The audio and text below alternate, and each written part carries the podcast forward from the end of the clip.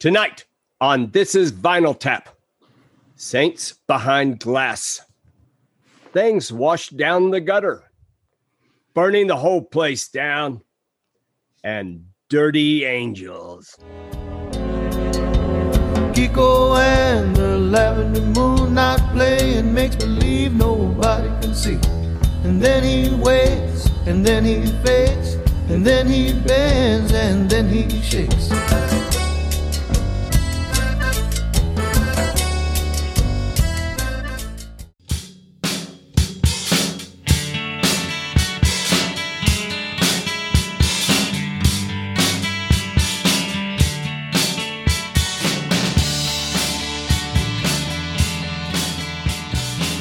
1948, Columbia Records introduced the 33 and a third RPM long player record. One year later, RCA Victor introduced the 45 RPM single. Listeners now had a choice only the hits or the full album.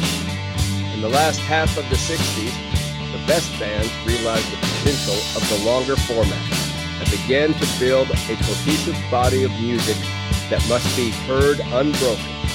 The arrival of downloadable music has increased the temptation to stay in the shallow end with the hits. This podcast believes every album tells a story. Tonight, we tell one of those stories. Ladies and gentlemen, this is Doug Cooper broadcasting from the Vinegaroon Saloon. And sadly, tonight, I'm alone. Uh, Dun, dun, dun. Tony Slagle is up in Colorado, one of Texas's northern colonies. Tony, say hello to everybody. Hello, everybody from Mountain Land. And Jonathan Rowe is just a little, just a wee bit less far far uh, far north in uh, in uh, Leander. I'm in the vine- uh, yeah, the vinegar. I'm in uh, solitary confinement studio in Leander, Texas. That's right. And he's in a gated community. yeah, And of course, I'm in. not the I'm. I haven't People from south of for the river. suburbs. I'm here in the nitty gritty city. We've got. We're continuing our. um We've we've had a little run here of albums that didn't sell very much, yes. and uh, well, and also, also, I think to tie into that, and maybe I'm interrupting something you were already going to say. you are. albums, But I'm used to it. albums where the band or the artist is in collaboration with the producer in a way that makes the album what it is. yeah. Yeah, that Yeah. would have been cool to get to later, but that's true. Very true. um, this is, uh, well, maybe we ought to go. We get frequently get asked questions. Why do y'all think y'all are experts on the on these albums? What what makes you so uh, smart that we should listen to you? And I think that's a fair question. We try every podcast to answer that question.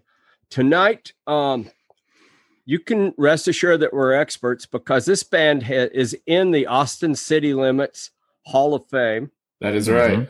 And correct. also um, my wife's dog's name is the same as this album.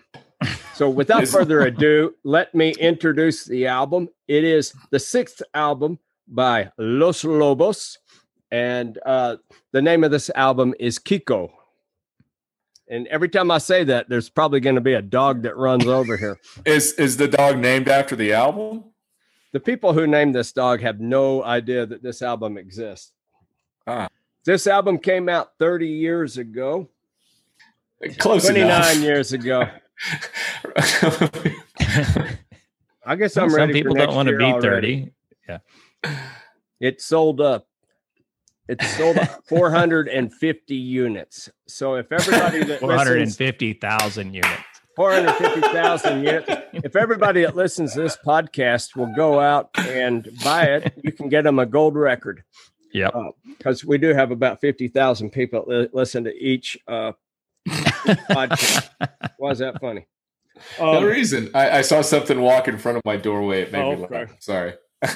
now, for those of you who have uh, heard of Los Lobos, the most likely way you heard of Los Lobos is because they were on the Ritchie Valens story singing La Bamba.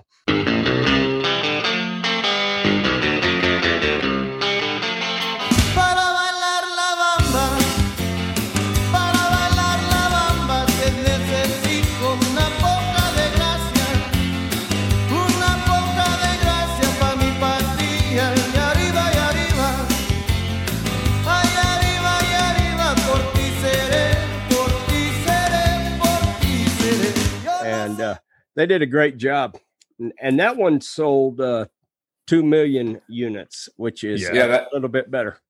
That album went to number one. I think. I- I, I mean, I think it's probably easier to name the countries that didn't go that that song didn't hit number one in. Yeah. Um, Yeah. And they did a great job. Uh, it's hard to listen to Richie Valens do it after hearing Los Lobos do it. well, and they and they have also. It's kind of been a, a a blessing and a curse for them. It's been a bit of an albatross around their neck, or it was before this album we're talking about came out. Kind of clean, uh, clean the palate, if you will. Yeah. And JM, we're going to talk. Uh, this is an album that JM picked, Mhm. and uh, so anyway, if you look at uh, look up this album and see what the critics have to say about it, they uh, they consider this Los Lobos uh, best album, uh, and it's a second best selling album after the uh, after the La Bamba deal, uh, and it's if I were to say one thing about this album, it's almost like it's calcul- calculated to frustrate people who want to put uh, put the, uh, music in a genre. I, I think this is is like uh, the the the Vaseline on the watermelon when people try to grab this and put it in a Okay. genre. Can I say, um, in listening to this album this week, I came across somebody who compared it to another album that we've discussed, and I went, ah, like a light bulb went off in my head, Okay. and that and that's Yankee Hotel Foxtrot.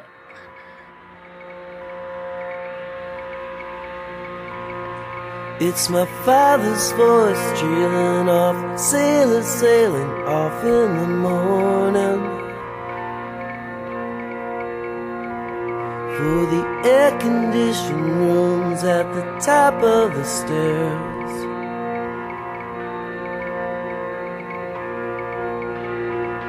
He's just been broken. Um, and I thought, and I thought that that makes a whole lot of sense to me because that album also sort of defies categorization. Um, I, I, I think this album is significantly, for to my ears, better to listen to, easier to listen to than that album is. But there's, I, I can understand that comparison. Uh, I mean, it makes sense. Well, it's it's clear that these guys wanted to experiment, and I, gu- I guess it had a lot to do with why they picked the producer they did. Now, speaking of producers, Jonathan J.M. Rowe, our humble producer with an infinite number of things to be humble about. Uh, why did you pick this album?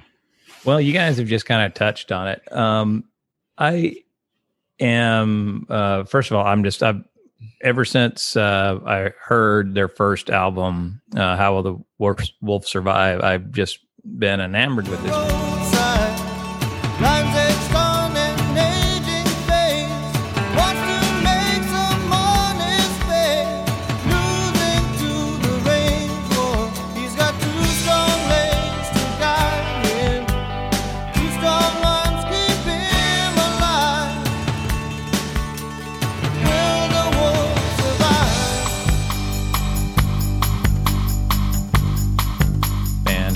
Brother um, has also been enamored with this band to a point. He may have been more enamored with this band than I, and he uh, Maybe y'all should had have an enamored competition.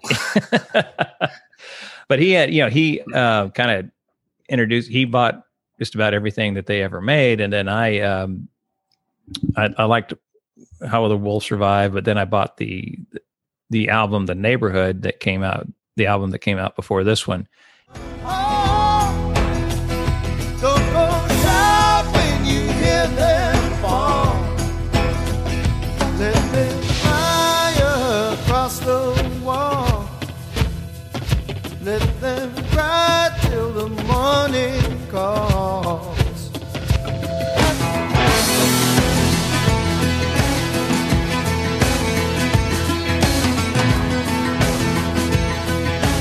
just fell in love with it, and just uh, listened to it quite a bit. Um, and then this album came out, uh, and I was blown away by it. I, I, I had just, I always thought that they were, they were. Los Lobos is a very restless band. I, they're also, uh, these guys all play a symphony of instruments.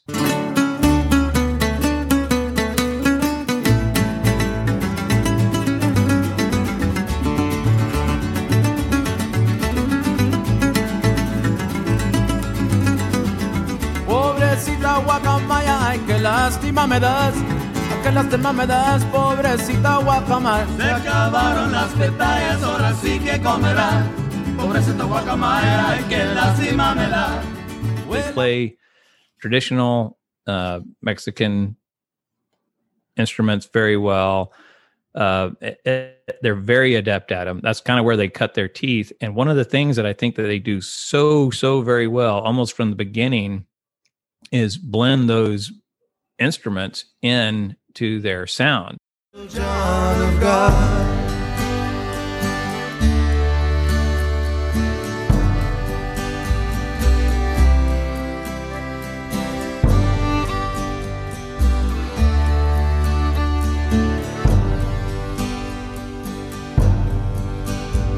He's come to us.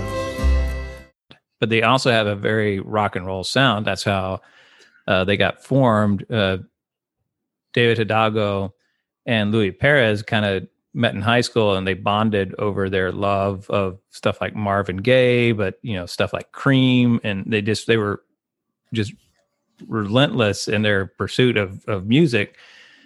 Um, and then the way that that just the the the sounds that come from all their albums is just always interesting to me. And this one, I think, crystallizes it. It's the total realization of blending all those traditional instruments and, um, you know, straight rock and roll instruments together. And then a good example. Let, let's if you see the movie La Bamba. No, not a lot of people know this, but La Bamba was actually a folk tune that Richie Right. Valens did. And if you see the movie, there's a scene where Richie Valens actually gets the idea to play, or not Lou Diamond Phillips playing Richie Valens, goes into a someplace in Tijuana, and it's actually Los Lobos is the band that he sees, and they're playing La Bamba in the traditional way, and that's them actually playing it in the traditional way.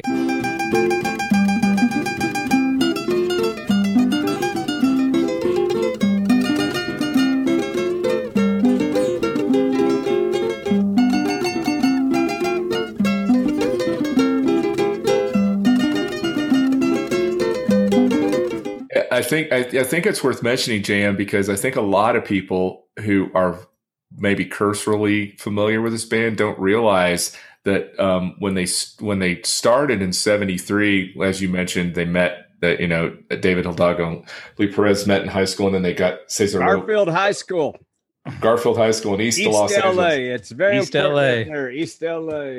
Yeah, and then they and then they also met uh, Cesar Rosas and uh, Conrad uh, Lozano. They were also Yeah.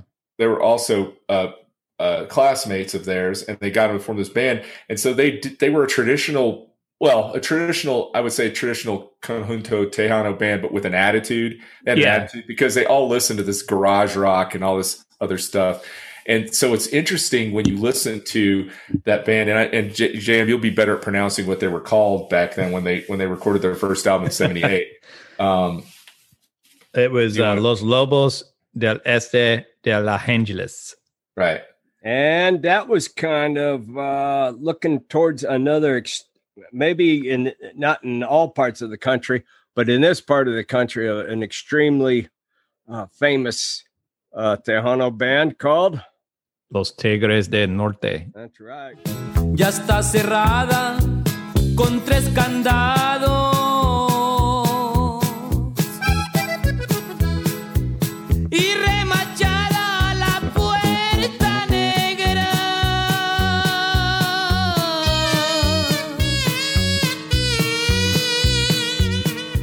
Those guys are the king of that genre. They Uh, really are, and if you, you go out and grab some of their stuff. It, it, it's some good music. It's fun music. Uh, it- it- there's a funny story where there, uh, I, I want to say it was David Hidalgo maybe talking about how they would, uh, they got fairly popular in East East LA, and they they would play, you know, they play weddings and they play uh, other things, and they're setting up. yeah, they park. play like they play. Tra- they uh, use their traditional instruments Yeah. a lot on, on at wedding venues, Yeah. and then they'd go out in clubs and play. And But- occasionally, they got to do both.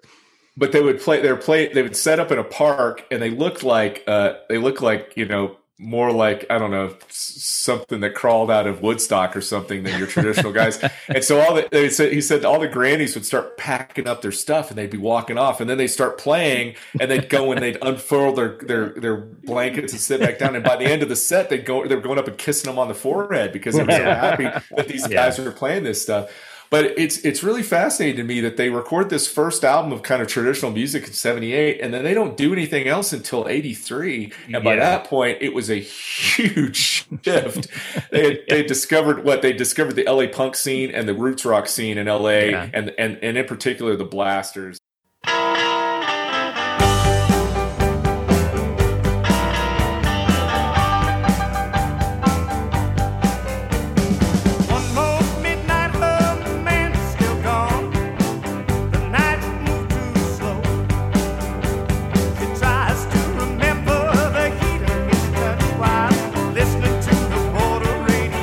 Yeah. Um, and you can't And, uh, underestimate. I mean, the the, I mean, that's how they kind of got discovered was by opening for the Blasters, and I actually stole Steve Berlin From the Blasters. saxophone from the Blasters. So explain that to me because the story I heard or read was that T- T-Bone Burnett brought him in when they were recording their first EP to kind of fill the sound out, but um, and then he just st- stuck around, I guess. Well, the the the story that I read was, I, it's one of those brother sort of. Uh, if, if you're going to form a, a band with your brother, make sure you get along. I, I don't think that Phil and Dave Alvin really got along that well, and I think that Steve Berlin was just ready to do something different. He had hooked up with T Bone Burnett. T Bone Burnett had just kind of come off of that Rolling Thunder Revue. Uh, so he he had some clout in the in the record business at that time and uh he just said yeah i'm i'm doing this band named los lobos he came in did that ep with them and just i think he just loved and, it And a time to dance, right? Was the name of that? yeah EP? yeah Well,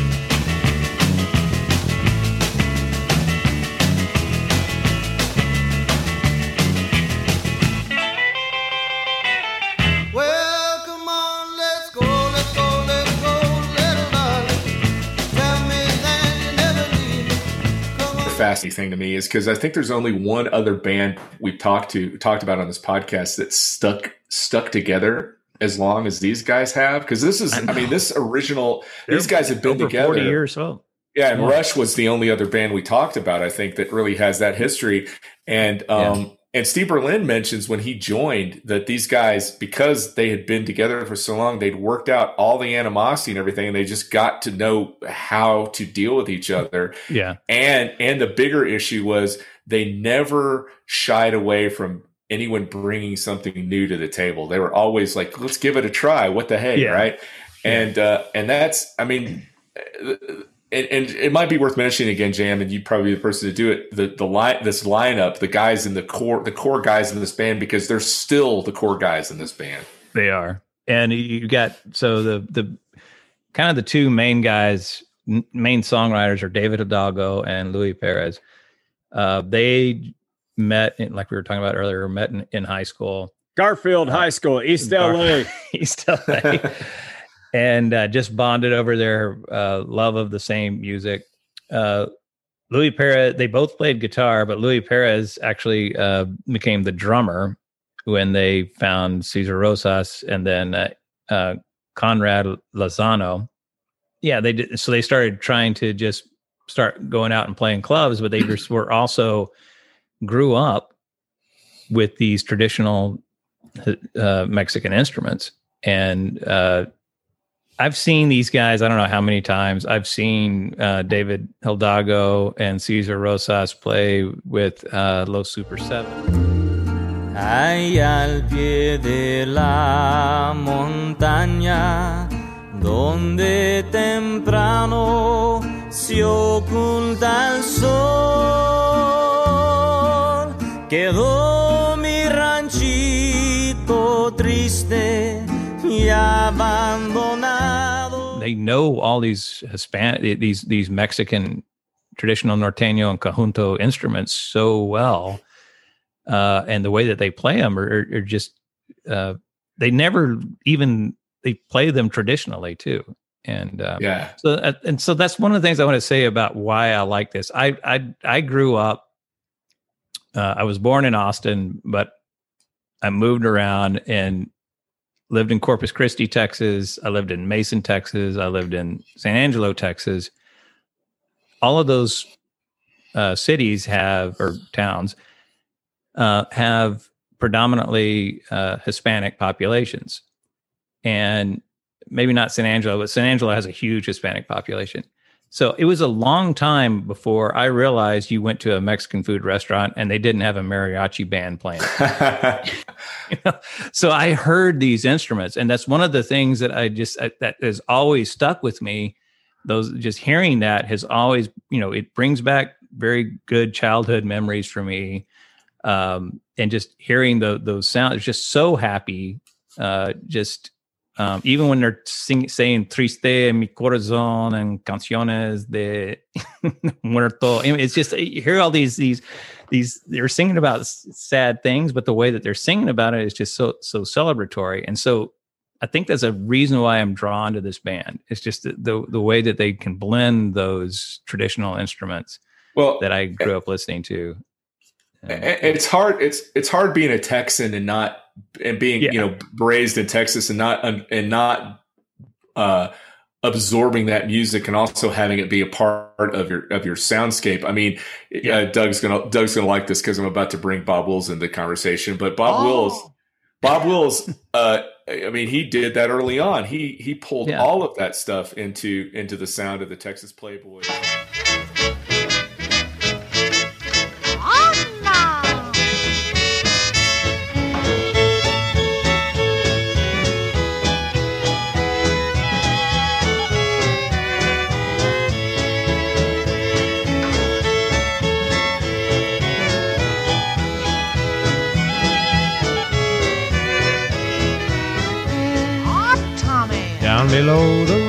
The Rio Grande, a senorita held my hand and sweetly singing old. and, and blended that in a way that these guys. I mean, it's interesting. The Texas Tornadoes did that too. They were rock Mhm. and they were they were blending that stuff. I, in a way, as much as I like the Texas Tornadoes, I don't know if they do it quite as organically as as Los Lobos does it. Um, Right. But uh, but the, it's that that same sort of thing about you know we talked we talk about you know Gram Parsons these other guys trying to blend soul and rock and country or whatever and these guys are doing the same thing with these different types of musics they're listening to it's just a big stew you know yeah, yeah. Now, something is added to this stew tonight, and that's the producer. Jonathan J.M. Rowe, you too are also a producer. Now, I have no idea if the producer of this album is humble, but he is a producer. What can you tell us about the producer and what this combo got? okay, I'm going to say this guy is a pretty humble producer. He really likes to stay behind the scenes. Uh, he's a fantastic. Does he have a key- problem with making it about himself? Uh, Don't think he does I th- actually. I I think an argument might be might be made on this album that he might actually make it a little bit about himself. But go ahead.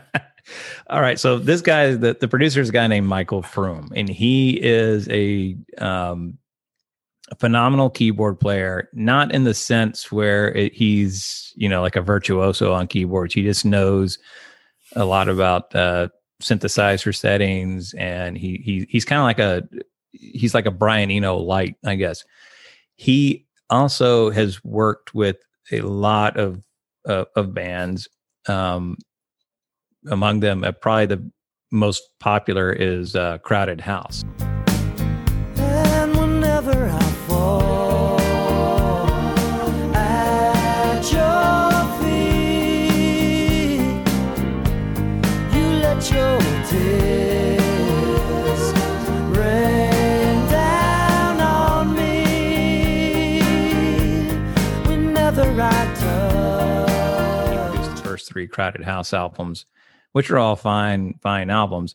He's worked with people like uh, Paul McCartney, uh, I think even Elvis Costello. He just has. It, I can't see. He to me, he's like Steve Lillywhite. Steve Lillywhite has an ability to record an album that won't always sound like a Steve Lillywhite album, but you can kind of tell that Steve Lillywhite's there. Michael Froom kind of has that ability. There's going to be some sort of weird keyboard sounds that are going to be emanating from it. Uh, he likes putting drums high in the mix. Um, so that's one of the things you'll notice about this album is that the drums and the percussion are pretty high in the mix. Um, he is also like one of those um, kind of uh, restless guys. He he doesn't like um, he he likes to just put bands together and then just get rid of them. Um, there was a band that he basically uh, put together with um, David Hidalgo and Louis Perez called the Latin Playboys.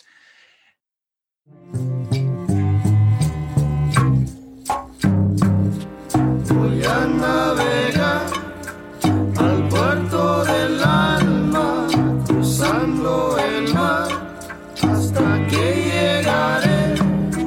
Voy a navegar al puerto del alma. And if you ever hear that album, it is one of the most bizarre albums you'll you'll ever hear. Um, it's Not like the Texas tuneful. Playboys. not like the Texas Playboys, but that's kind of where they got their name, actually. Um, so it's it's pretty interesting, but, but he's just uh, he just does some very unusual. He he likes soundscapes, kind of like we were talking about uh, with uh, Daniel Lanois. But his sound, he he just much more into the keyboard area as opposed to Daniel Lanois, who's much more in the guitar area. You know, he is uh, a the he's produced the uh, a fourth Crowded House album, the most recent one that was released about a month ago, and he is a full fledged member of the band now. He's that's the right. keyboardist. He's now the, he's the keyboardist for Crowded House. That's right. I forgot. Um, I, it's it's funny that you mentioned, and I'll talk about this when we get to a specific song. It's funny you mentioned Daniel Lanois because I feel that, and I don't know. I mean, outside of listening to the Crowded House stuff, I don't know a whole lot about this guy in terms of his pr- production. But um, there were moments listening to this album where I could see it feeling very much like that partnership that Lanois has with these other artists he works with, and um, and having the the the what is going on in the background almost and this is why I said I think it's an argument to be made that it is a little bit about himself, almost kind of taking over from the band uh, from the band's perspective. In other words, that sort of the the, the moments uh, on this album that kind of don't hit me the right way are the ones where the production seems to be overriding the songcraft in in ways. Um, and I know I'm I know that's kind of an outlier thought because as Doug mentioned, this album was, a cr- absolute critic's darling when it came out. Doug and I were talking a little bit about this before we started that I think I think this album may be one of those albums where the critics went a little overboard and it doesn't quite live up to the hype. That's not that's not I'm not not album at all. I'm just saying that, you know, I think the Wall Street Journal said it was it was uh they compared it to Sergeant Pepper's.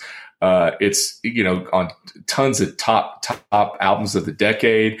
Um again, not to knock the album, but I just find that a little bit of, of hyperbole talking about this particular album because just my, may, maybe my taste. Maybe I'm just not sophisticated enough. I would listen to How Will the Wolves Survive over this album any day of the week. really, That's just really. me. Yeah. Um, yeah. we, we talk about albums coming from nowhere. One of the things I love about this album is how it stays cohesive, but you've got stuff that eh, it- I think it, I think it's cohesive, but I can't find its center. I, I feel Well- like it, and that's not. Yeah, a I'm gonna agree with you I feel on like that. it moves around so much that I, I It's a almost little am schizophrenic. disoriented. It is a little. Dis- it seems a little schizophrenic to me in some ways, but I agree with. I think I agree with you, JM. There's no. It doesn't sound like anything else, especially in in 1992. Um, Yeah. and especially when you say come, you know, something coming out of nowhere. Because as we were talking earlier, La Bamba was something that while that none of the bands dismiss that as they, you know, I, to their credit, they don't go, oh, we're, we wish we'd never done that because they realize that that put them on the map in a way that they never would have been on the map before Mhm. but they do think that it overshadowed everything they'd done to that point. And so what's interesting is they they go into the studio and they make an album of traditional music. And, and it won Wow. and it won a Grammy Award for Best Mexican American Performance. Yeah. And and then they do the album you're talking about, The Neighborhood, which is much more rootsy, kind of but it's a precursor to this and kind of what they were doing. But but not I don't think anybody listening to the neighborhood would have thought when Kiko This came was out, coming oh, up. yeah, yeah. this makes sense because it doesn't. No, it Well, doesn't. It Speaking of this album, this album has 16 songs on it. so we probably had to get going. That makes me a little worried that we'll still be here at midnight uh, talking about it because they're, they're very they're very interesting songs and they are um Yeah. all there's a lot of variety. All right, track number one. All of these songs are written by Hidalgo and Perez, except for a few. Track number one is "Dream in Blue." Can't believe it. Oh yeah. Almost see it.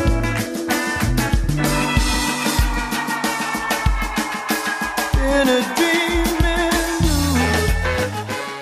the guitar part on this, the way that it comes in, it's really weird. He doesn't come in on the one. He comes in on. I, am guessing it's the four. Um, you've got those percussion that all that weird percussion that, that comes in at the beginning of it.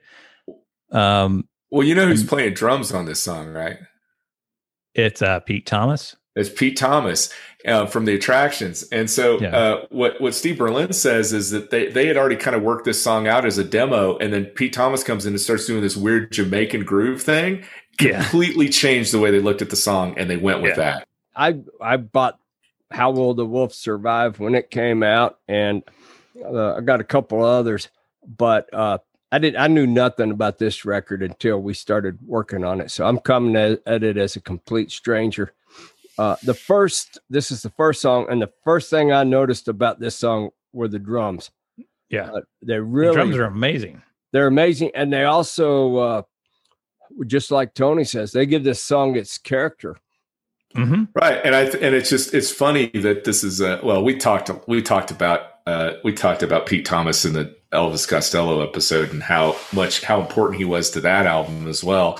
It's just funny that uh, you know uh, that this guy comes in as kind of as a session guy, and and the rest of the guys are like, "Holy cow! well, we can't we got we got to do something with whatever he's doing, right?" Yeah, I mean, and and Louis Perez, he he's uh he's not the best drummer in the world. I mean, he's a he's a competent drummer, but he he really likes being much more up front, and uh, that he's originally a guitar player. One one of the things that the guys talk about when recording this is that um, uh, the the producer kind of went lo-fi with the stuff. Like they they put, you know um, the drums were all done in a small room, and they Yeah. throw they, they throw these Shure microphones in the bottom of a trash can, and they Yeah, yeah. do all this weird stuff. And and and, it, and it's and, but what they said was interesting because I think it is absolutely spot on. They said it was recorded lo-fi, but it doesn't sound. I mean, it sounds hi-fi. It's like this weird kind Yeah. of. You know, it doesn't sound. It's not poorly recorded. It just sounds different than anything else, right? Well, one of the notes one of the notes I have is it sounds uh like AM radio on the left side and uh, FM radio on the Ah, right side. I could see and that. yeah because and then it but another thing th- this is definitely a headphone album and this is a headphone song it there there is so much weird stuff going on uh stuff going from speaker to speaker a lot of the songs the the verses are every verse is done in a different way sometimes it's a uh the the it'll be a guitar dropping out and a keyboard coming in and a big part of that i think has to be michael Froom uh, just daring him to kind of do some stuff Up next is Wake Up Dolores. Wake up, Dolores. Please try to walk. Oh, sacred night.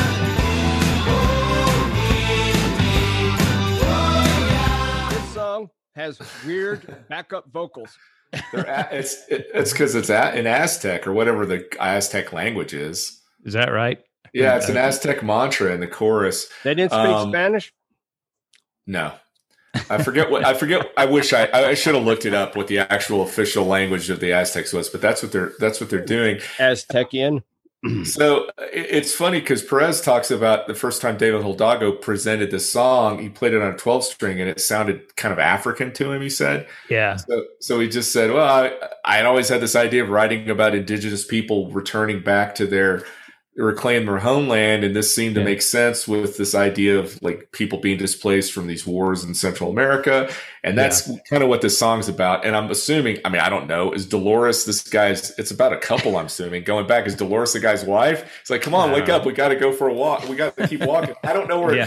it's an. I have no idea where this comes from. um, but Um, it's it's funny too because Steve Berlin says when he listens to it, he's like, "There's so much going on. How did we do this?" I mean, it, it's it- most of these guys when they talk about this album, they talk about it in almost hushed, magical tones, like it was something that came from someplace they had no idea where it came from. One of the things about this album is I can't figure out what the instruments are half the time. Is that a sax? Is that a keyboard? Is that a guitar? What's going on here? And they, they never. It's it's another one of these where they never actually resolve to the to the one. They don't actually never go Is to it? the. Are they in two chord. chords the whole time? I think they're doing two I- chords the whole time, but they never It doesn't resolve. You're exactly. It never right hits. about Or, that. it never hits to the. It never resolves. It never goes to I the will- one.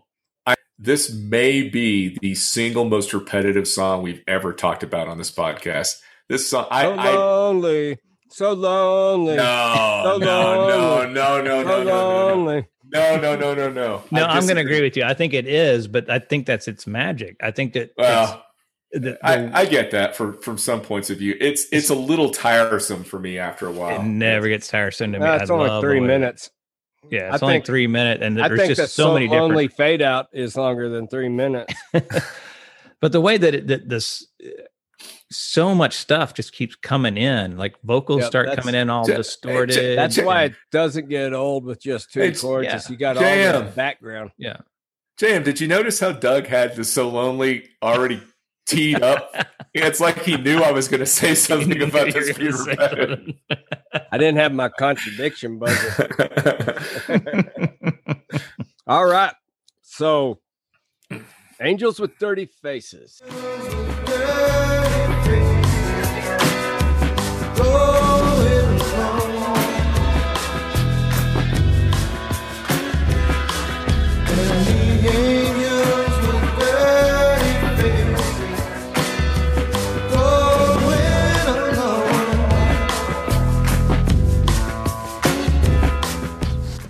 Okay, this is a song to me that sounds like Latin infused Daniel Lanois to me. This song, does. I, I, I, if, when I hear this song, I hear Daniel Lanois, or it sounds like something he would do.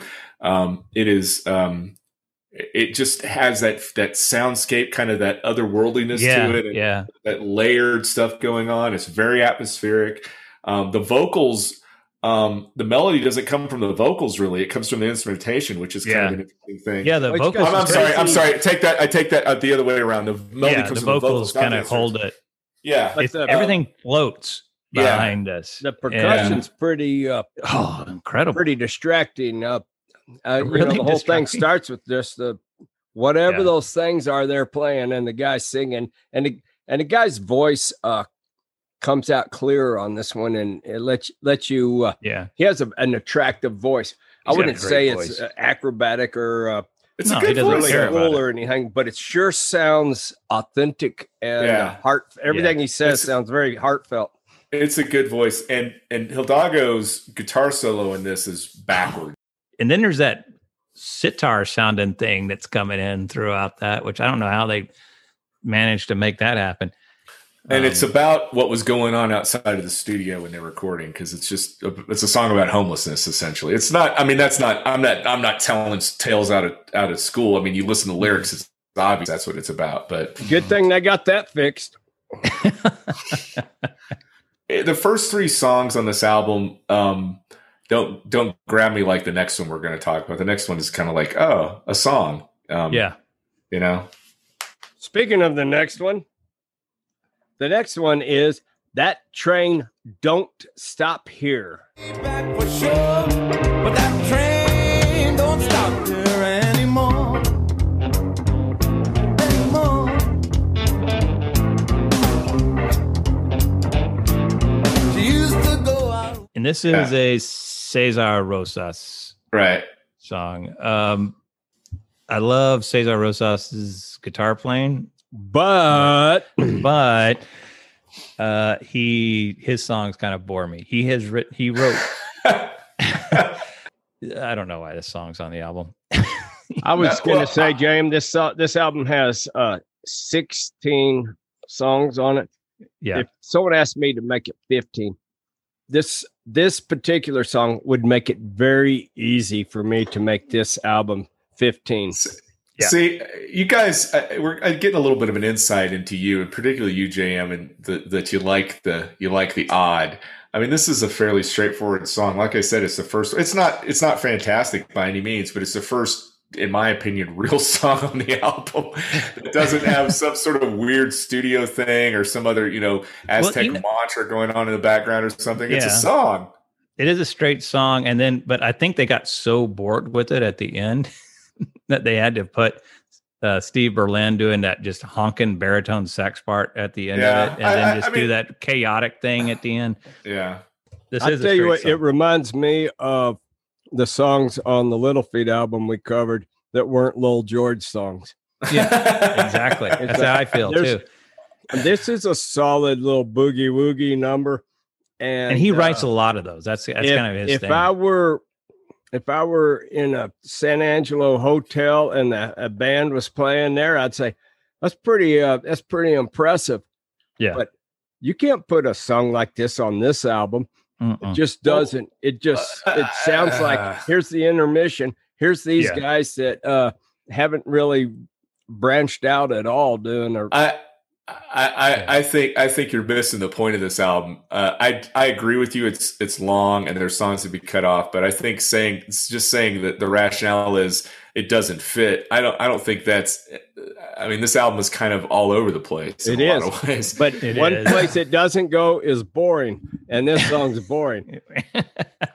You want to go back and listen? Do you want to go back and listen to uh listen to "Wake Up Dolores" again? Just do that and tell me tell me No, that I- it doesn't I- go I don't boring. think- I I don't think the "Wake Up Dolores" doesn't make me think immediately. I've heard this three hundred thousand times before. I, Yeah, uh, uh, yeah. Okay, but that you didn't say that. You said boring, and if that's your Well, and definition that of boring, I'd agree with you. well, what's boring to me is something that just sounds like the record stuck. I don't I don't that's one of the things I like about it is that it, it could sound like the record's stuck, but they keep throwing weird stuff in the whole time. it's a good, it's stuck on a good place. Yeah. Uh, I disagree. Okay, we got Kiko next. Kiko and the lavender moon not playing makes believe nobody can see. And then he waits, and then he fades, and then he bends, and then he shakes.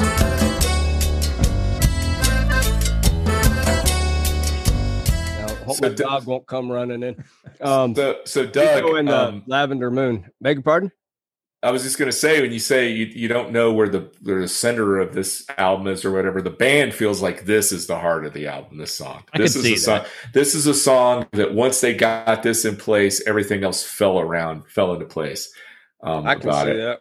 yeah. Um, it's an it's an interesting song, and if I if I recall, I mean, I heard this on the radio. So it, was this a single? I think it was. Yeah. I'm looking at yeah, it was the single. Okay, name another song like it. There's not another song like it. The one they sang about emo and the Lavender Moon. You mean Elmo? not Elmo. Emo. yeah, we- we do have to say that Los Lobos about maybe ten months after this album came out, maybe a year, we're on Sesame Street and they they sang a version that's called Elmo and the Lavender Moon. The video is hilarious. Videos is hilarious. is hilarious. Elmo's dancing around, to, uh, you know, with the Yeah, and they the keep replacing the lyrics, but they keep some of them. And Yeah. uh, about It's- it- standing know- on one leg. what? And I, I'm okay with that. It's it's cute, you know. well, this is Um, a. But we were talking about earlier, what I was saying earlier. Their blend of traditional instruments, Mexican instruments, and then traditional rock and roll instruments. This is the perfect amalgam to me that when you hear that push board, push button accordion coming in that Hidalgo's playing with those Steve Berlin's horns and the I've actually seen him play this live a couple of times.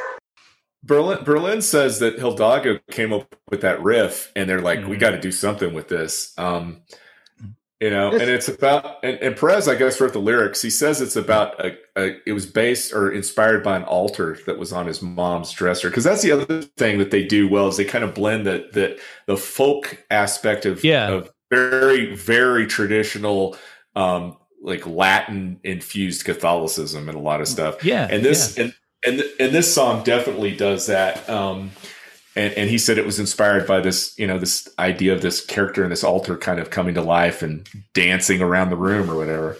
Yeah. Well, yeah. It, Part of the song sounds like it's uh, when he's not singing, sounds a little bit like something from the 30s or 40s to me. mhm. Yeah, no, it Yeah. definitely does. It's got that. It, right. It's it's, and, and I think that's part of the pe- appeal to it is it doesn't sound like anything else, yet it's very familiar in Yep. a way that's in a Uh-huh. weird kind of way. This next song, I completely fell in love with.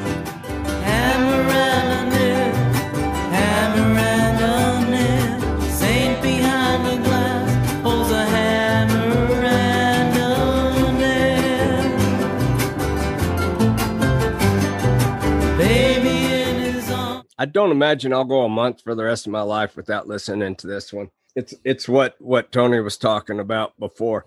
I haven't read anything about this song, but in my imagination, this is somebody writing about it's a boy talking about uh it's called Saint Behind the Glass.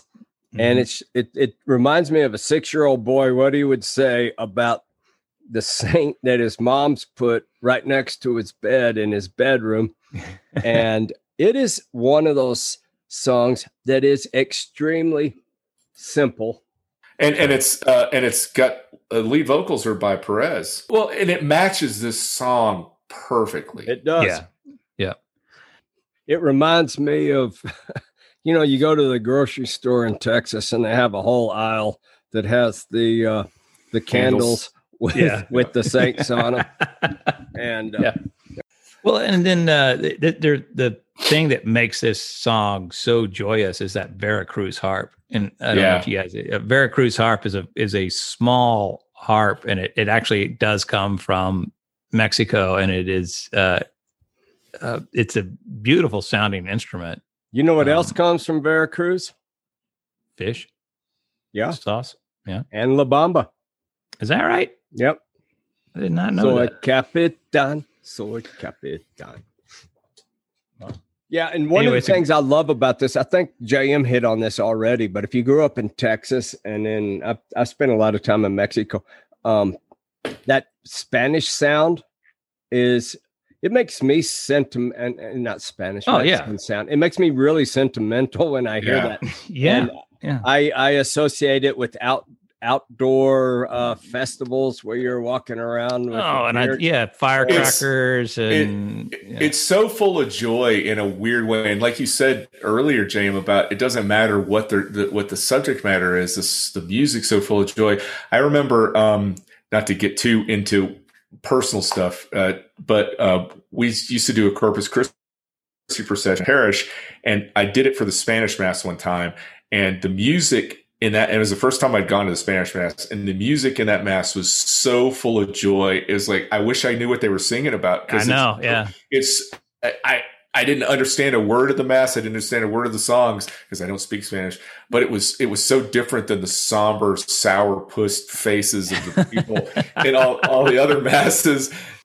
this song reminds me of that Pixar movie. It came out a couple, not too many years ago, uh, Coco, about the Day of the Dead, and it is uh, it has that same feel uh, as, Mhm. as this song. So that's the cultural appropriation portion of our evening. but I had to stall out there because I just love. I am. I'm in love with that song, and it got in my head, and it's been going. Yeah, it's it's catchy. It's catchy as hell. Yeah, it it's is. wonderful. Next, we have Reva's house.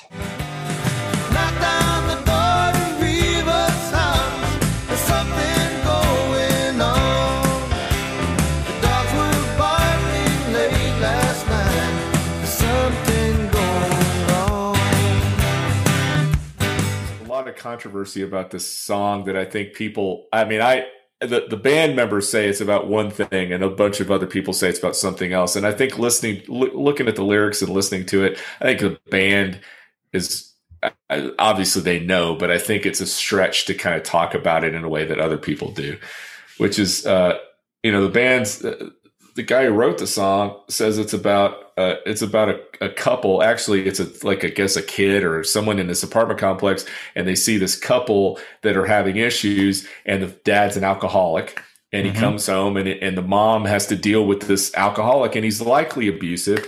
But people take that a step further and say the song's about him actually sexually abusing her or raping her. I don't get that at all from the lyrics. Maybe I'm just dense. I mean, who has a baritone sax just blowing away in a again, they're not in the they're like on the 4 or the 5, not on the 1, and then you just have a 12 string acoustic guitar coming in over that just hammered blast on it too. And and you and you get that thing that Doug, I think you mentioned a lot, a song where the lyrics don't really match the Exactly. music because the Yeah. music's very. It's like you, you know you want to kind of get Yeah. get groove to it. It's fun to listen to. It's a fun song. it's but it's about- not at the it's not at the beginning. That's the thing. That, that that's one of the things I like about it is, Right. and, and they're like everything's fine, everything's fine, and then all of a sudden you just hear these weird chords coming in at, at different parts, and uh, the way that it ends at the very, it's all chaotic at the end. It's a it's a very accessible song, and uh, we know that there's a man doing something bad. Sounds like the singer wants to help. Yeah. And, uh, anyway, Well, it's yeah, it's. I mean, it's. It was, I guess, sort of inspired by some Southern writer named Reese. Dig. I'm not gonna. I'm gonna mangle this guy's name. J- J- J- Japan Cake or something like that. Anyway, he killed himself when he was 26, but he had a character in one of his song, uh, one of his books called Reva. And, and she was a little bit disenfranchised. So Perez uh, says, you know, she was she was disenfranchised, and so he he, he based it on that. And it's kind of one of those, uh, you know, uh, American dreams unfulfilled characters. So he put a little bit of that in there, and then the song is he's the one that said the song's about an alcoholic, and Yeah. uh, you know, anyway, Yeah. well, next we have when the circus comes. But when the and are rolling on the ground, the day I'll burn this whole place down when the circus comes to town.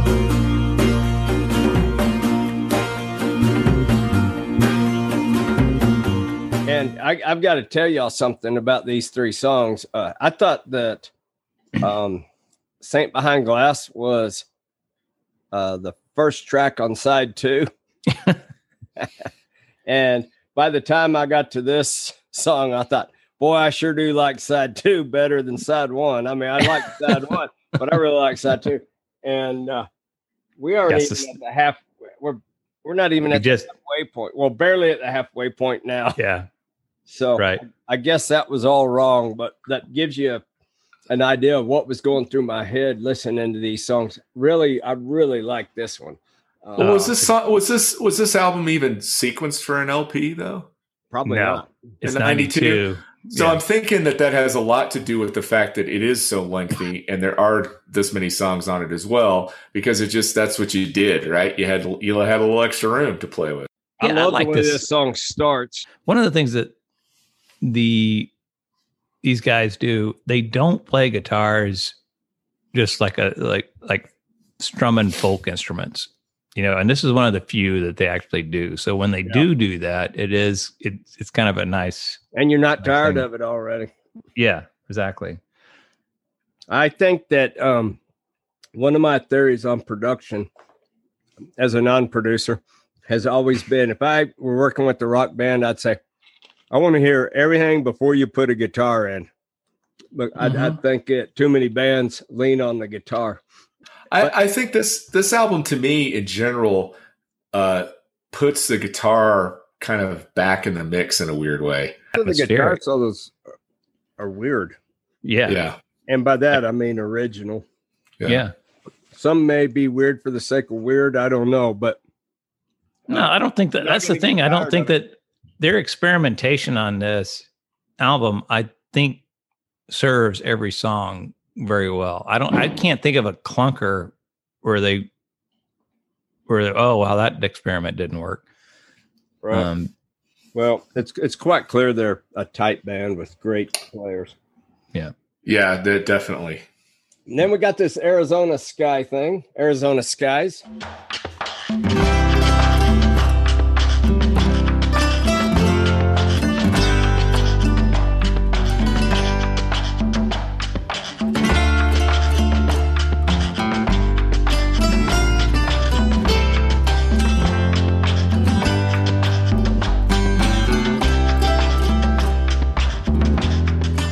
That sentimental sound again. It, it almost sounds like a David Lindley lap steel solo in the middle of it. And just the percussion that comes in, it's almost Brazilian sounding, but it it, it it's still just kind of yeah, Arizona skies. And this is Yeah, the It ought to be the soundtrack to some.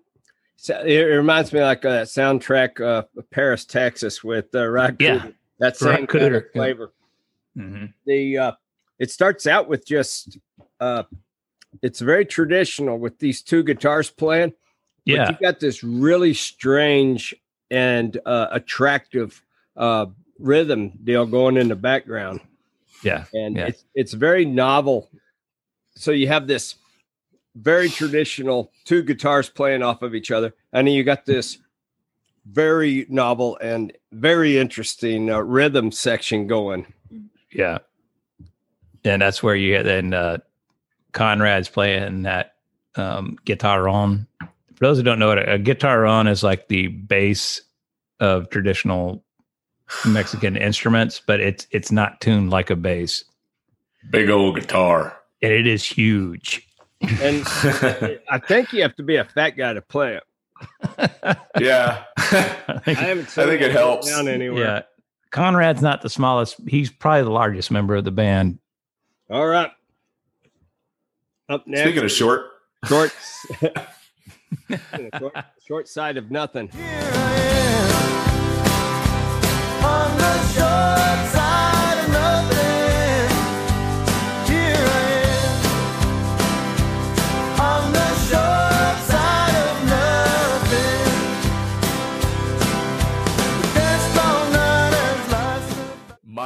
favorite song on this album. It's a great song. It's Our it's another string it's, guitar it's on just- this song, Tony. This song sounds like it could have a 12 string guitar on it. I guess I- it's just- your favorite.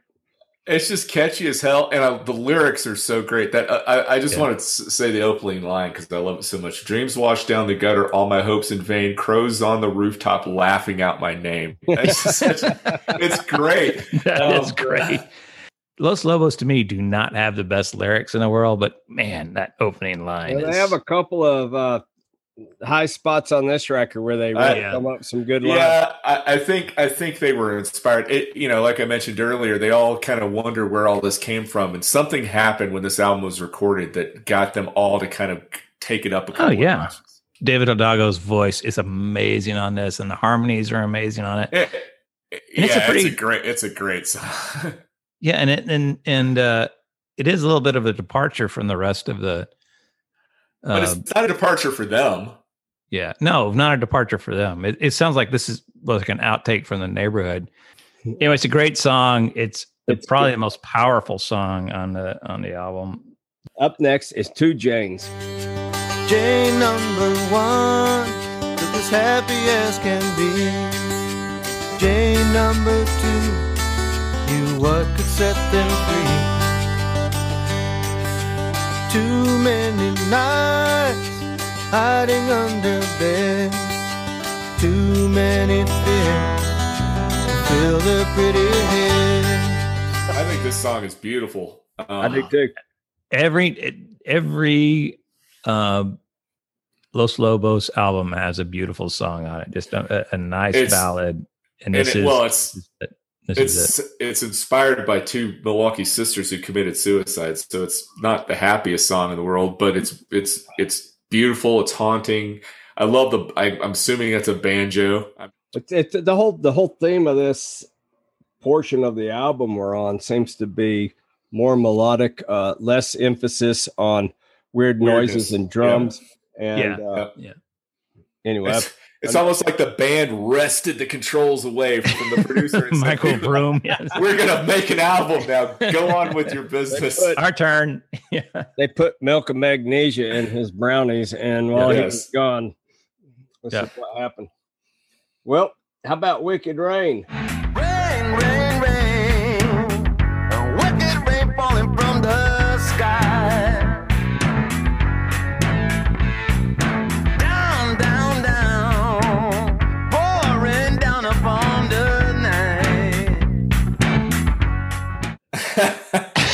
This song to me sounds like uh, this sounds like a Clapton song to me.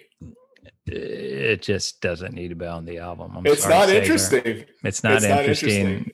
Yeah. It's got some weird. Again, we're getting back to like we're trying to make it interesting with some weird stuff. You got the Yep. distorted vocals. You got the, you know, Steve Berlin's doing his best to try to make it interesting, but it's just There- it's just not. there are much song. better songs about rain that you could listen to than this song. All right, we're gonna move on. I'm getting my W words confused. Well, speaking of W words, Whiskey Trail. Heaven is a place where good men go. Maybe it's a place that I won't know. Heading down that whiskey trail. Mama told me not to run 'cause I might fall. But never was the kind of now this is a song, my friends. This is a song. If it wasn't for if it wasn't for uh if it wasn't for the short side of nothing, this would be my favorite song in the album. This, this is the most rocking song on the This album. song I is a blast. Now I've never seen this band live. You said you've seen them a lot. I can't imagine this song would They- be so much this fun was a, yeah this was an encore one of the times i saw them. um the, the musicianship again is just fantastic and this is just them now, if I had any knock on it, I would say this is one of the songs where I feel like the guitar is a little buried in the mix. It ought to be. i i'll agree with you it should be a little bit higher up i'll agree Yeah, with you there's yeah, some good guitar still- work that's- that's, going on That's nitpicking. It's nitpicking. yeah but listen to it with headphones and you can kind of hear what there there is some really amazing stuff going on Well, the dr- the drums are like yeah pop and uh, yeah and and like I said, the guitar lead's great. It just seems a little buried to me. Um, and it's uh, is this a so is this a song uh, disparaging drinking too much, or is it a song celebrating drinking too much? i can't tell Because it's about it's kind of about a guy followed in his dad's footsteps. His Yeah. dad he said his dad drank his lunch out is it his lunch or his I dinner think out it's. of a I paper think that's one of the things. Like, well, this yeah, I probably shouldn't do this, but you know, this is fun. Yeah. I tell you, this song when I first heard it, well, every time I hear it, I think I'm at, I think it's twelve forty five, and the band just started singing some slow song about it, their feelings, and I'm thinking, God, I want to go home. And then this sucker turns on, and every girl starts bouncing up and down, and like, wow, wow, I'm alive again. Yeah. This is good. and the lights come seems on like behind the stage. Really, and the lights pick up behind the stage and everybody's going nuts and there's all this energy all of a sudden anyway well i guess it's a great song. Uh, yeah, I, I kind of feel like maybe that's where they should have wrapped it up. but we can we can move on to the next couple of songs. just a man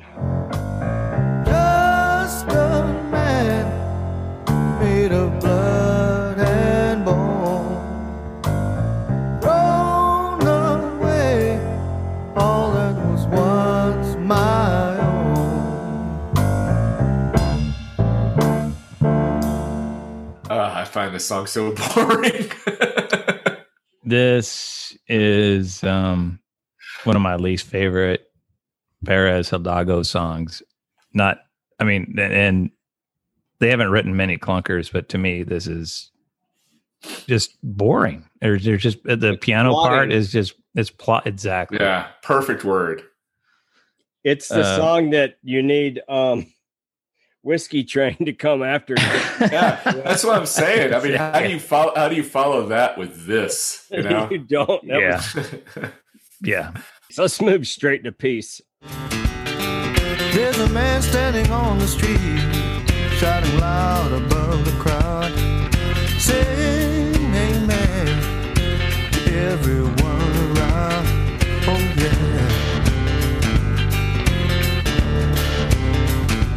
I also don't like find, this. I don't find find this song that interesting either.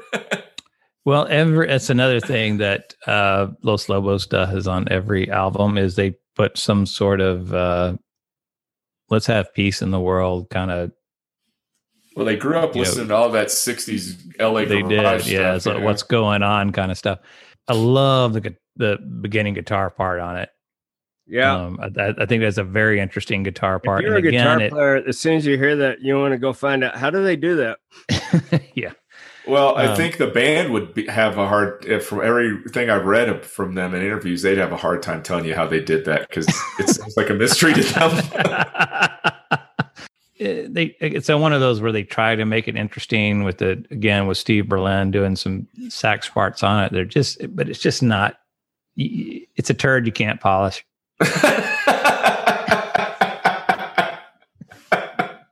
All right. And then now we're going to find out how much uh, Spanish I didn't learn in uh, Mexico.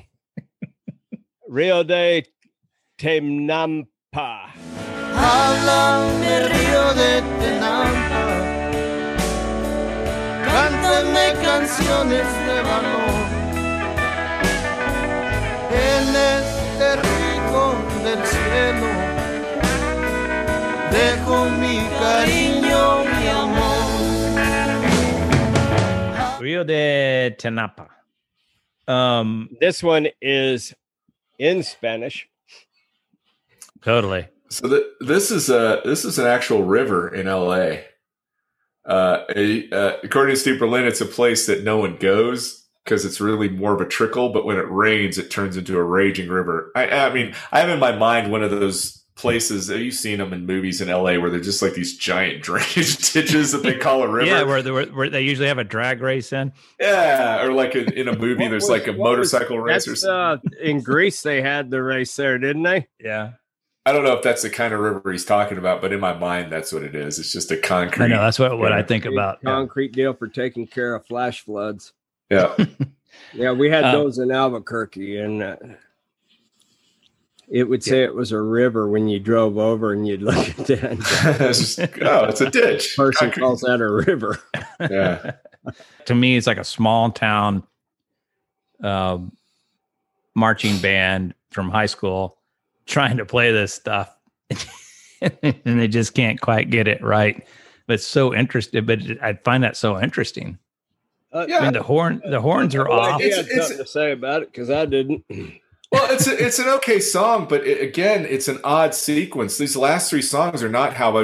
It, it reminded me. uh, You brought up Little Feat again. It reminded me of that Little Feat album. It just ends on a song that you're like, why would you end with this? I did. love the way it ends. I, I think that's I think that's perfect the way that they ended it. Things. I don't going have a problem with that song, but I, I agree with Tony. I would not have sequen- sequenced this album the same way they have. Yeah, I think it'd have about uh, 13 tracks on it at the most. yeah, I could probably get it down to twelve, but thirteen. Yeah, I could probably get it down to at least fourteen, but But Um, having said all those nasty things here at the end, this is a good album. It is a fun album. If you buy this album, you won't regret. Um, you won't regret owning this album unless ABBA's ABBA Gold is your favorite. Well, and I'm I think I kind of mentioned this before, but this was the album that just got me into listening to more Cajun, uh, conjunto stuff. Uh, then there was Los Super Seven that came out of this that is Well, fantastic. It's funny that you mentioned them because that's what two of the guys in this band are in that. Cesar Rosas and David Hidalgo, yeah. and evidently this particular song um they stretch out pretty long they play this song live i guess and they Yeah. stretch it out into something into something else experimental. These guys are, are are restless, and I just I they will introduce you to a whole different world of music. Well, all right, that's a great uh great album there, JM, and we're gonna just go ahead and uh get a rating from Tony. We don't have to call him T anymore because we're done. uh Yeah. yeah, we- we're it's doing the Antonio. ratings. It's Antonio. yeah we're doing the Uh, two ratings right doug That's Yes. right. One is how much you like it, and one is as a critic and removed. What would you give it? I, I think as the critic, um, I'd give it a three nine. Um, because there are songs on here that I that I think are, are you know you could tighten the album up a little bit. Um, and I think there's a little things, at least from my point of view, that are a weirdness for weirdness sake that kind of take away from that. But uh, you know, again, uh, three. I think three nine is solid. Um, and in terms of liking it, a three five. I think I'd give it a three five. There are songs on, like you said, there are songs on this on this album. I think I would probably listen to at least once a month. There are songs on this album that I'm okay with not ever hearing again. So Jonathan J.M. Rowe, can you put down your uh, humble producer pad for a moment and become an unhumble critic? Okay, if I'm an unhumble critic, I would say it's a four. As far as a personal rating, I give it a four eight. This is one of my favorite albums. It's an album I listen to uh, frequently. Very good. I, I believe that I would give it a four three as a heartless critic that had no uh, no uh, opinion other than what's what's uh, the, the value of it in terms of the art. As a listener, I think I would give it a four. And if they were to take four four or five songs off of this record, it would shoot up much higher. Um, so I'm not, I'm I- not, huh? I was going to say I agree with that. Yeah, I, and that's um. Anyway, I will also say that I, I really feel like I need a month with a record before I can say. I wouldn't put my rating in concrete. I don't think I've Yeah. heard this record enough to say that, and uh, um, that's that's why uh, our studio audience may not know this, but we have extended our picks to go further so that we have more time to digest these wonderful albums. One thing I should say is it may seem like we have um, some inflation going on with our ratings. I would like to point out that none of us are picking albums that aren't extremely highly regarded by critics already. So uh, Well, not yet, at least. Not yet. Wait, wait till we get a few. Uh, my pick, a few down. That may uh, that may be a little different. Well, I can't think of one that we have uh, picked that got anything less than four stars. But most of the, most of them have been five, between four and a half and five. But Yeah. uh, anyway, that was a good one, and it got us in some territory we haven't been before. Um, now I'm gonna turn it over to uh, Tony because I believe Tony has something for the kids tonight. Yeah, Doug, this is one of the, I think maybe only the second time I'm able to talk about an album that was released very, very uh, close to the date we're recording this.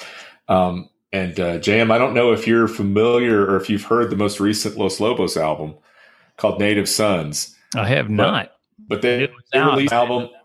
Yeah. Uh, yeah, and, and they released the album a couple of couple of weeks. I think it came out a couple of weeks ago, and it's uh, it's what they're calling themselves are calling a love letter to L.A. So it's it's a covers album, but it's um, which they said you know with it being the pandemic seemed like kind of stress wise a, a good way to go. But it's uh it's a they they've pulled a bunch of songs that influenced the guys in one way or another. There's some garage, uh, uh, you know, early LA garage rock bands on there that were on the Nuggets album.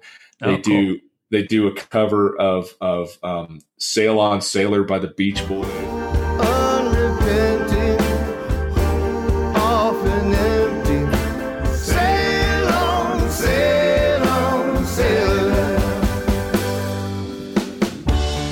Like rat but- They did a great version of "Flat Top Joint" by uh, the Blasters, but the song I love, really love on this, is they cover Jamaica Say You Will by Jackson Browne. Jamaica Say You Will help me find a way to fill these empty hours. Say you will. It is, it is fantastic that that version and their version of they do a version of for what it's worth is also really really great. The buff that old Buffalo Springfield song, which oddly enough, as I was listening to it, it seems to have a lot to say today as as much as it had to say in '68. But whatever. That's my little political commentary there, but it's great. It's a great album, and if you like Los Lobos, or even if you don't know them that much and you're intrigued by it, I would get this album. It's it's it's a lot more straightforward than than Kiko, the one we talked about tonight, but um, it's got a little bit of everything that you know, just like the band. They're, it's eclectic enough, um, but it's really, really, really. good. I was surprised. This is their 17th album. This band's been putting stuff out since Oh, yeah. you know forever, and they and they they're one of those bands that it seems to keep a high level of of um, of uh, songcraft of what they're doing. Well, I, I- think it's. I mean, we've said it a lot tonight, but this is a tight band. These guys know their ways around their way around Ah, instruments, and yeah. um, and if you don't know about this band, you know Kiko may not be the best place to start, although it's a good place because there's some great stuff on it. Just seek out any of their albums because you're going to fall in love with them. That's it for tonight's show. Next week, we'll be looking at an album by Dave Mason, formerly of Traffic, Alone Together. Only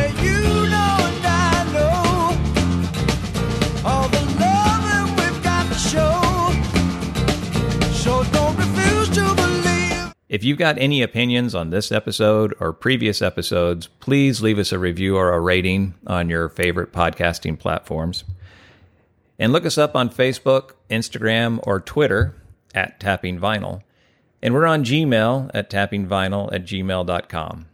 We'd love to hear from you and welcome suggestions for albums to consider in an upcoming podcast. And if you know of a music lover that enjoys the long playing format, please let them know about this podcast. We'd love to get the word out. For our host, Doug Cooper, our co host, Tony Slagle, and me, your humble producer, Jonathan J.M. Rowe, this is Vinyl Tap, where all the podcasts go to 11, reminding you to stay off that whiskey trail.